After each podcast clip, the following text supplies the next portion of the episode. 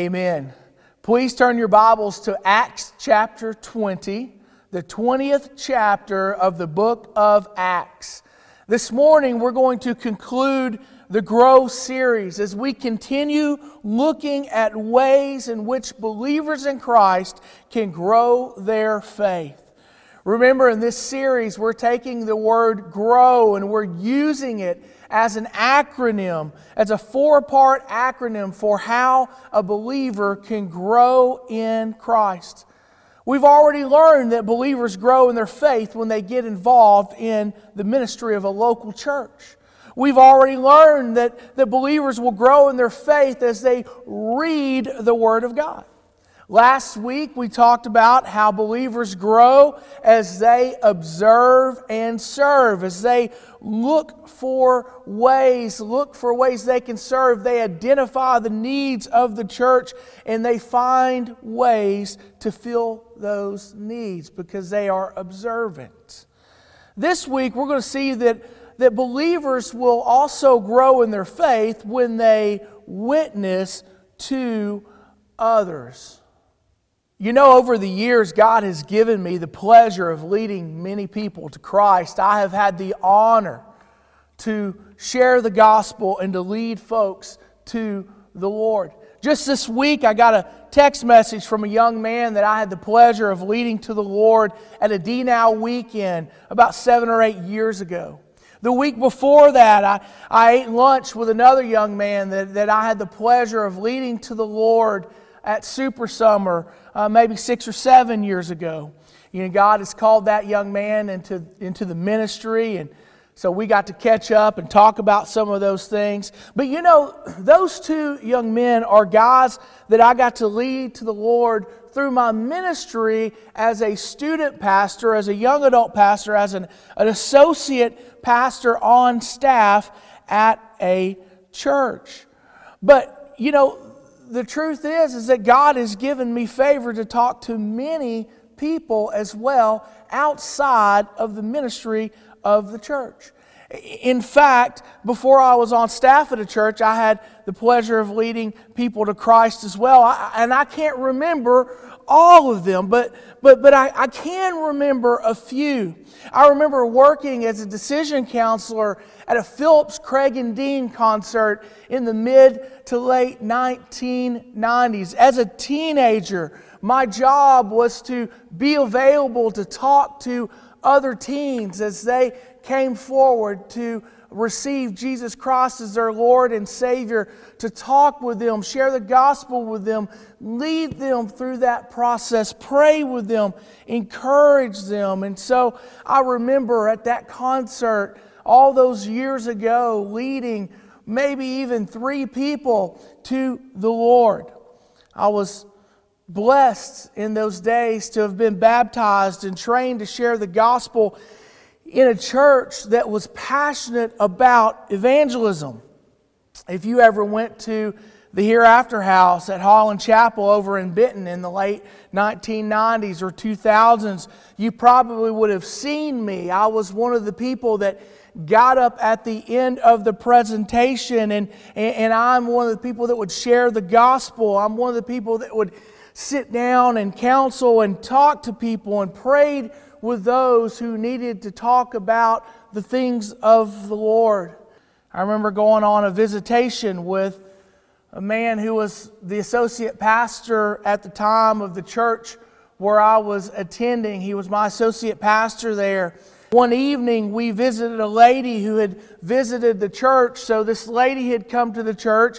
And so, in response to that, we went to visit her house.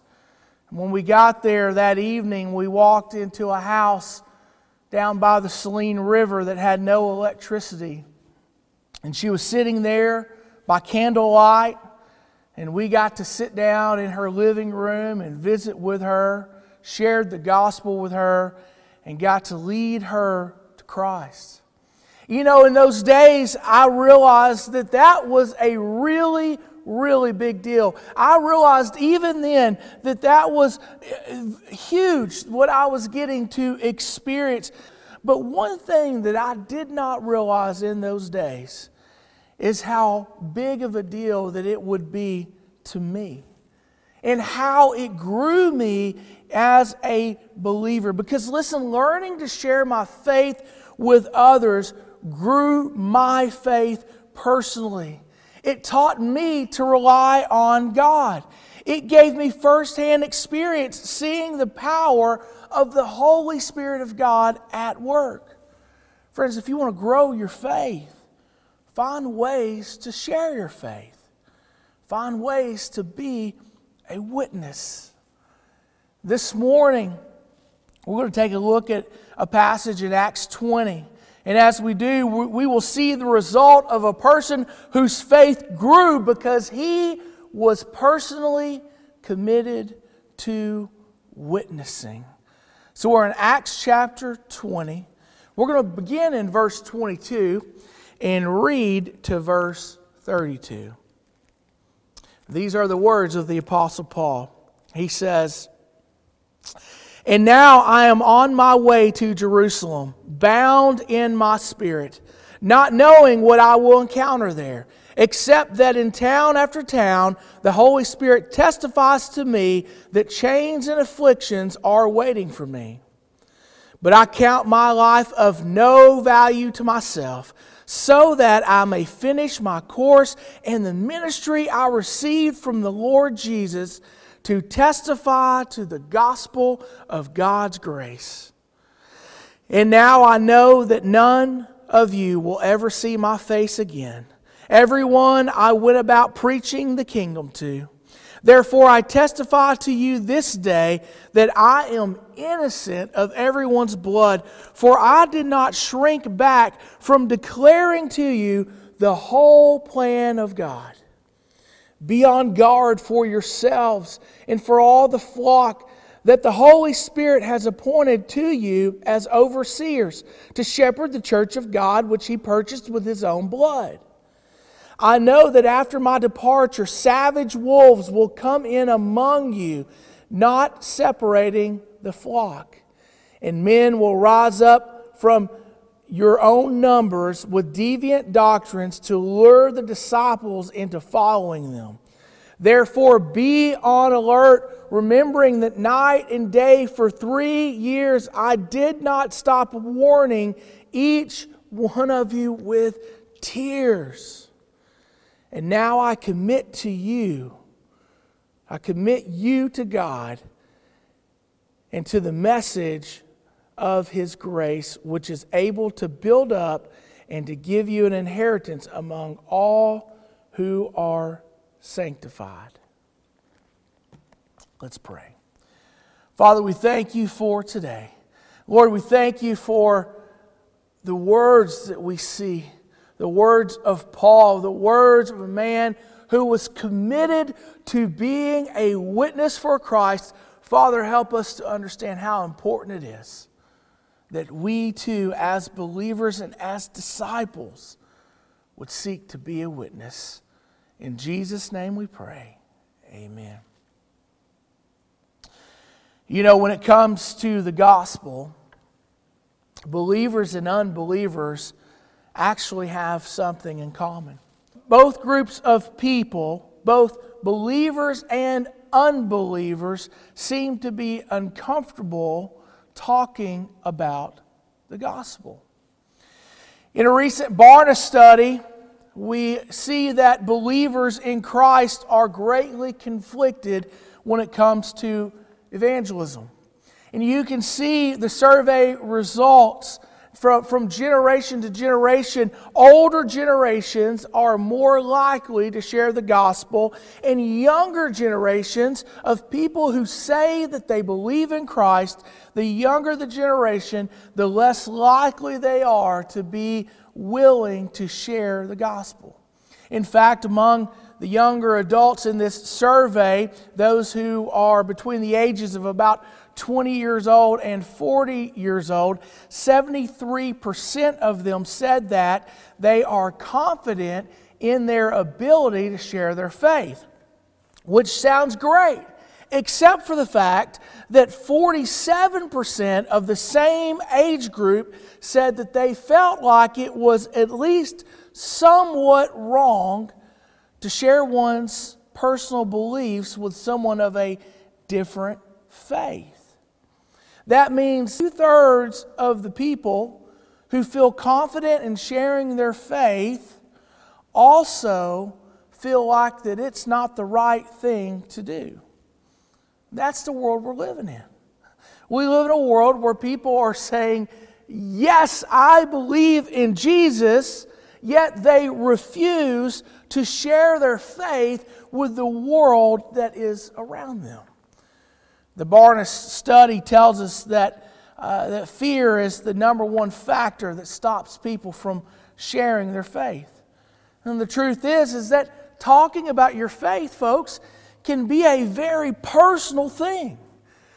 It requires us to open ourselves up and be somewhat vulnerable as we face the possibility of rejection, as we face the possibility of maybe offending somebody, as we face the possibility as being perceived as manipulative.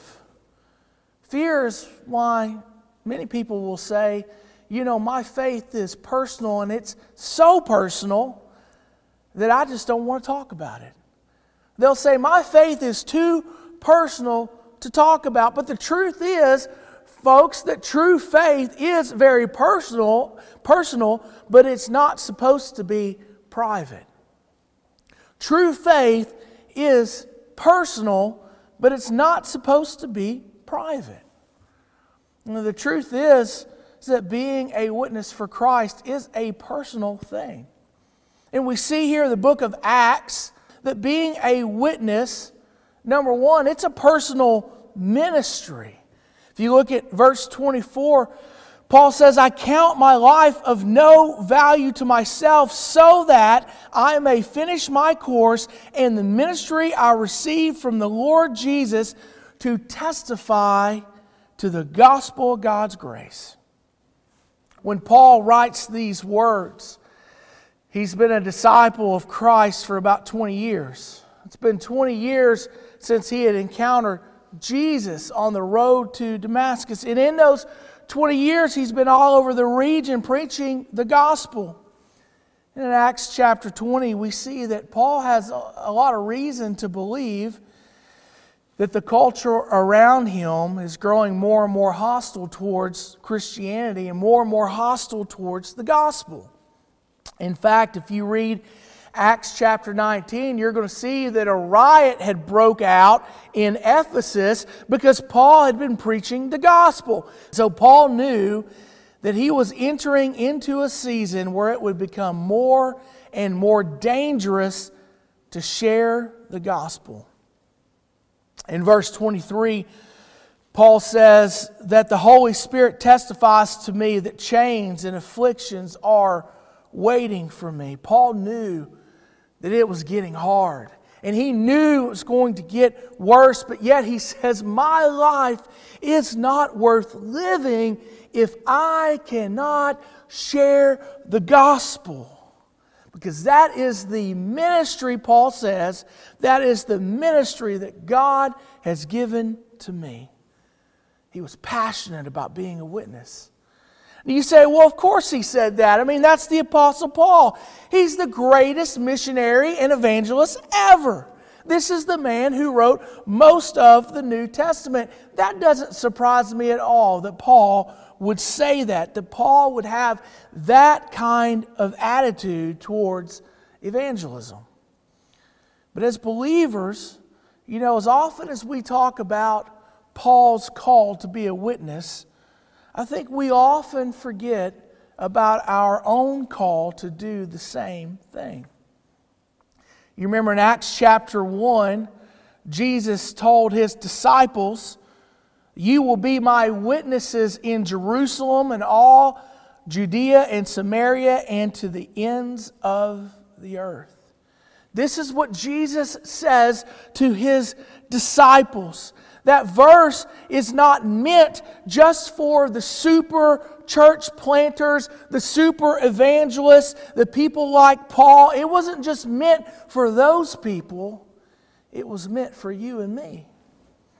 It means that wherever you are, whether you're at home or in your community, in the marketplace, your place of business, wherever you go on God's green earth, all believers are called to be witnesses for Christ. There are people in this world, friends, that you're going to come in contact with that are never going to read the words of the Apostle Paul. There are going to be people that you are going to come in contact with that's never going to hear my voice. And they're never going to hear the voice of your Sunday school leader. But they will hear your voice. You see, being a witness is a personal ministry. We are all called to that ministry. Being a witness is also a personal mandate. Look at verse 27 when Paul says, For I did not shrink back from declaring to you the whole plan of God.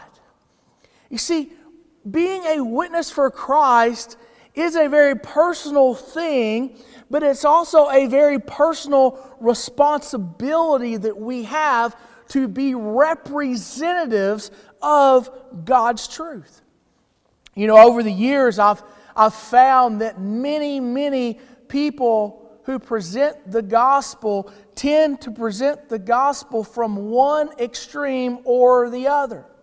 I see people who who go to the extreme when they present the gospel. I'm talking about every single Sunday. You have those people, and all they preach is fire and brimstone and fire and brimstone, and you better be afraid. And they get you so afraid of God that you feel like you need to get saved or baptized every time there is an invitation. Now, I'm not saying that warning people about hell isn't important because it is. It's very important. But, folks, there's more to the gospel than whether or not you go to the place of torment. You see, that's part of the gospel message, but that's not where the gospel ends. Because the gospel demonstrates love and redemption and purpose. And so, so on one hand, you have the, the fire and brimstone people, and that's all they talk about. But then on the other hand, you have the hippy dippy, peace, love, and hugs people. They're the ones that will tell you, hey, don't worry about your job. Don't worry about your finances. All you got to do is pray this little prayer right here, and everything will be okay. No, you don't have to understand anything. Just say these magic words. Because the truth is, friends, that God is just too loving to send anybody to hell. He's just too loving to let anybody suffer any harm. He's too loving and peaceful to let any of you have any difficulties if you are a believer in Christ. There are those people out there that preach that kind of gospel. God is so loving that He's not going to be just. there are other people on the other side of the spectrum, those fire and brimstone, and they preach God's justice and His wrath and sometimes neglect to emphasize God's love. But the truth is, is that, is that God is equally loving and just. See, that's why God sent Jesus. The Bible tells us God sent Jesus because He loves us. The Bible also tells us that Jesus died on the cross for our sins, and by doing so, he served the cause of justice in the eyes of God. Because God is the God who says, I will not let sin go unpunished. Because of that, Jesus suffered the punishment for our sins because God is equally loving and just. And as believers in Christ, friends, we're called and we are commanded and we are mandated to be His ambassadors. That means that we are to represent Him, we're to represent His values, His principles.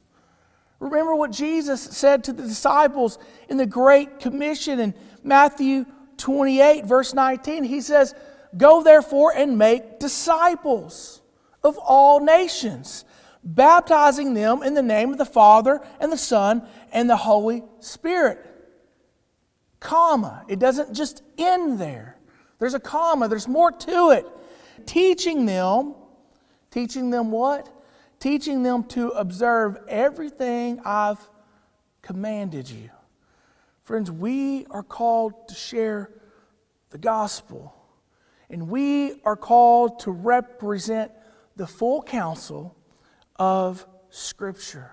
We are called and mandated as representatives of God to not shrink back from telling people the truth. See, when Paul shared the gospel with the Gentiles in Ephesus, he told them that Jesus loved them, but he also told them that the doctrines of Christ would force them to choose between a life of following Christ and a life of worshiping the idols of this world. A life of Christ or a life of false gods. A life of worshiping the one true God or a life of worshiping and chasing after many, many false gods of the culture. See, the Gentiles believe that there are many ways to heaven. They could worship many gods. But Paul had to be the one to tell them that that's just not true.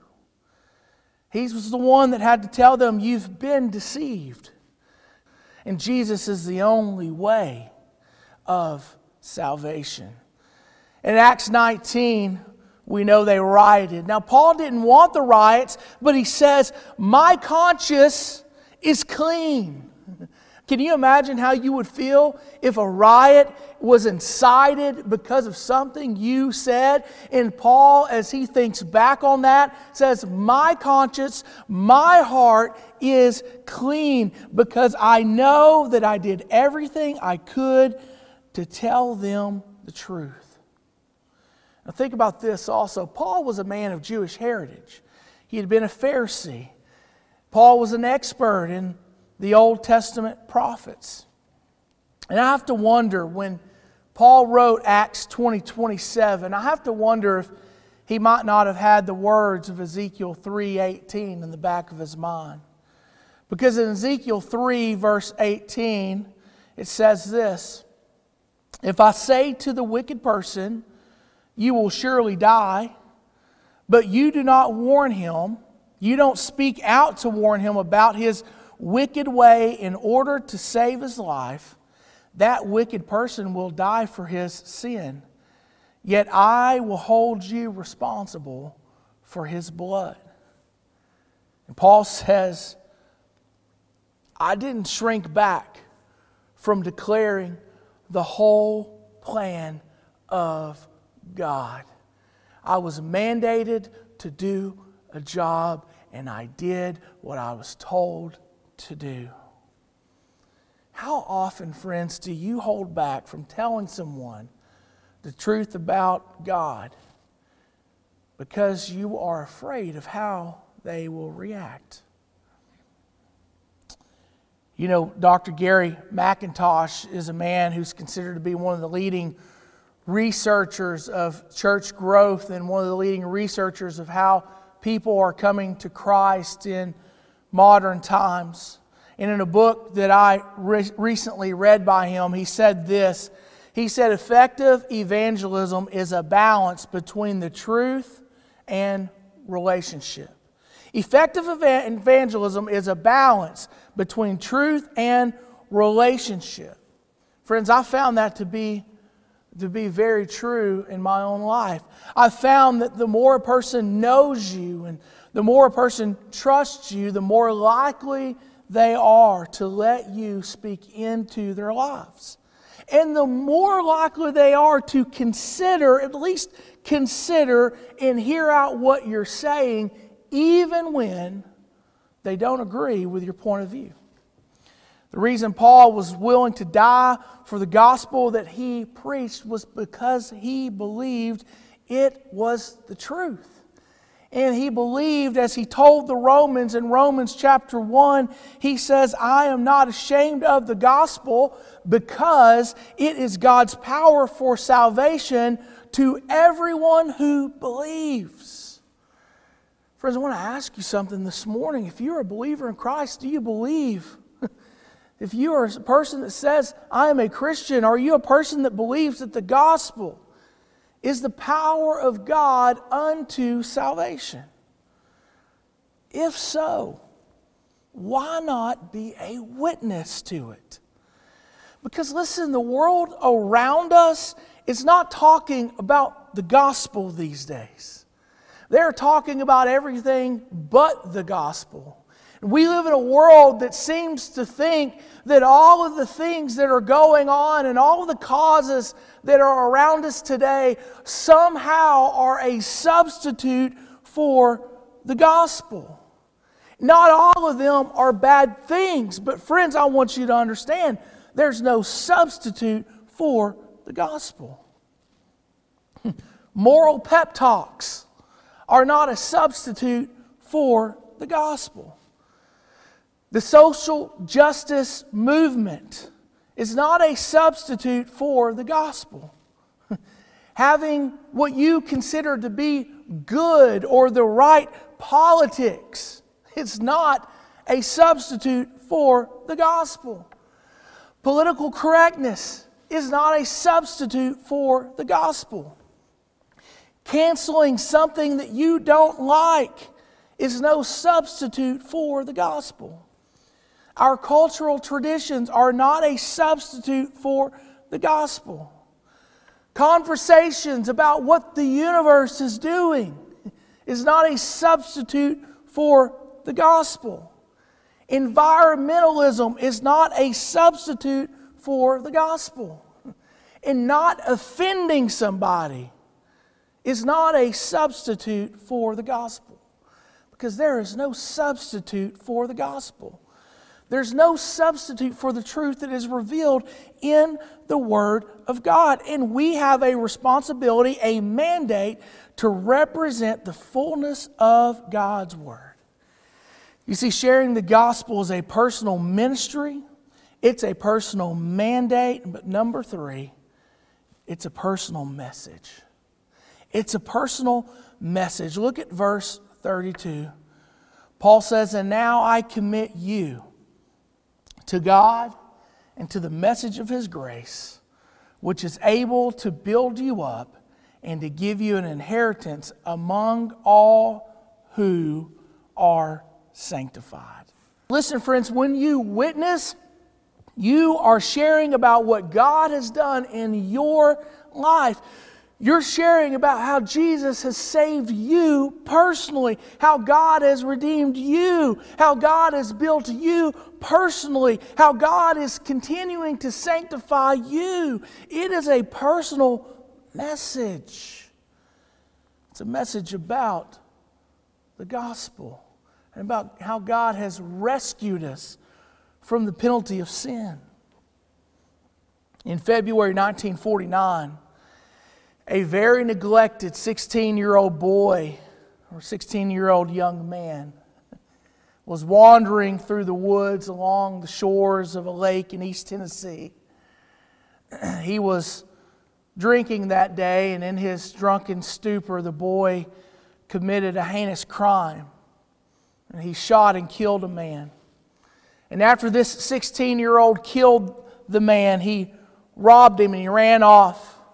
The 16 year old was arrested, but because he was so neglected by his parents, his parents could not even remember how old he was. Couldn't, didn't know exactly what his age was. So it was assumed that he was 17 or 18 years old. He was tried as an adult and sentenced to life in prison. When he was arrested, the 16 year old confessed to his horrendous crime, a crime that left a woman widowed, a crime that left two children fatherless, a crime that brought with it a life sentence for himself. All that because he had decided to rob a stranger who had been kind to him. And you know, he robbed that stranger. You know how much money he had gotten from the man's wallet? Five whole dollars. Five dollars. All that damage. He traded his life and the lives of countless others, took another man's life, all for five dollars. And the truth is, is that whether it be $5 or $5 million, no amount of money is worth the pain and the suffering that, that the families endured. No amount of money is worth taking the life of an innocent human being. No amount of money is worth it. But this case reminds me of the damage that sin causes. The truth is, is that most people will never struggle with the effects of the sin of murder. But how many of us have made the decision to do something that we know is wrong because maybe for even just a split second, somewhere along the way on the front side of sin, we thought that it was going to benefit us somehow. And then on the other side of sin, we know that it just wasn't worth it on the other side of sin, we understand the cost, the effect that it has on our family, the effect that it has on the people around us, the effect that that sin has on us. And we realize that the cost just isn't worth it. That 16 year old boy was sentenced to life in prison because of the crimes that he committed. Scripture tells us that whether, whether or not any of us ever commit the crime of murder, all of us have committed crimes against God. The Bible says, For all have sinned and fallen short of the glory of God. Scripturally, we have committed crimes against God, crimes like lying and theft and, and unfaithfulness and dishonor, dishonoring our parents, coveting other people's things. Look around in the world today. Our world struggles with covetousness. But we struggle with many, many things. All of these things are crimes against God. And Scripture tells us that, that there's not one of us that is righteous, no, not one. The Bible tells us that our payment for sin is, is death, that our sentence for our crimes against God is death, physical death, and that we will one day die, our physical bodies will cease, but also spiritual death in that those who break God's laws must pay the eternal penalty of God's judgment. John 3 tells us that unless your sin debt is forgiven, every one of us, unless something else happens, every one of us, if left to our own devices, if left alone, we all will one day pay the penalty to our sins. John 3 also tells us that God loves us and He sent Jesus to die in our place. When Jesus died on the cross, He fulfilled the justice of God by paying the penalty for our sins. And friends, that forgiveness of the penalty of sin is applied to any and all who would come to God through faith in Jesus. That means that when you trust in Jesus' death on the cross. When you trust and believe that Jesus and Jesus alone was good enough to satisfy the justice of God and to redeem you from your sins, when you believe that to the point that you're willing to turn from your sin and become His disciple, the Bible says that you will be saved. Folks, that is the message of the gospel. That's how God saved me. If you know Jesus as your Savior, that's how God saved you. And if you have friends that are lost, that is how God will save them. You see, it's a personal message for the one who's the witness, but it's also a personal message for the one who hears it. You know that 16 year old boy who was sentenced to life back in 1949? Well, eventually he was paroled on the condition that he would work on a stock farm in Tennessee. So he went to work on that farm for several years. Now he had more freedoms than he did when he was in jail, yet he was still confined to a life working on that farm, forced to be there, never allowed to leave, living in confinement, still imprisoned. But in 1968, the state pardon and parole board decided to free that now young man from his sentence they decided that he could go free, that he didn't have to live in prison anymore. But here's the problem it was 10 years before that man learned of his release. Somewhere along the line, someone was mandated to inform that man, but for whatever reason, it never got to him. He never got the message. Somebody was supposed to come and didn't. And finally, someone came and told him he was free. Now, he didn't have to go. He could have stayed where he was. He could have spent 10 more years or 20 more years on the farm working as a prisoner. He had a choice. He could have stayed right where he was. But the, the truth is, all he needed to hear is, You don't have to be a prisoner to your sin any longer. Friend, you're free to go. And I wonder how many people are out there right now who just need a messenger to come to them and tell them, you don't have to live without hope.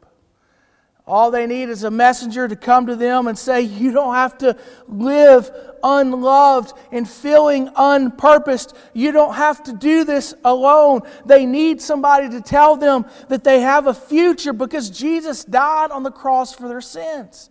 How many people need to hear the words of Paul when he told the Romans that if you confess with your mouth that Jesus is Lord and believe in your heart that God raised him from the dead, that you could be saved. Maybe this morning you are with us right now, and that's a message that you needed to hear. Maybe this morning you need to believe upon the name of Jesus. You can do that right where you sit, right where you are today. You can pray to Him, confess your sins, ask Him to forgive you, ask Him to guide you, and turn from your sins and commit yourself to following Him. Friends, where would you be today if God hadn't sent somebody to talk to you about Jesus? If God had not sent to you a messenger who witnessed to you and shared the gospel? Romans 10 14 says, How then shall they call on him in whom they have not believed?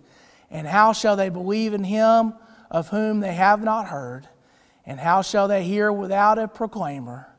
And how shall they preach unless they are sent? As it is written, How beautiful are the feet of those who preach the gospel of peace, who bring glad tidings of good things. Friends, you want to grow your faith? Be a witness for Jesus. Let's pray.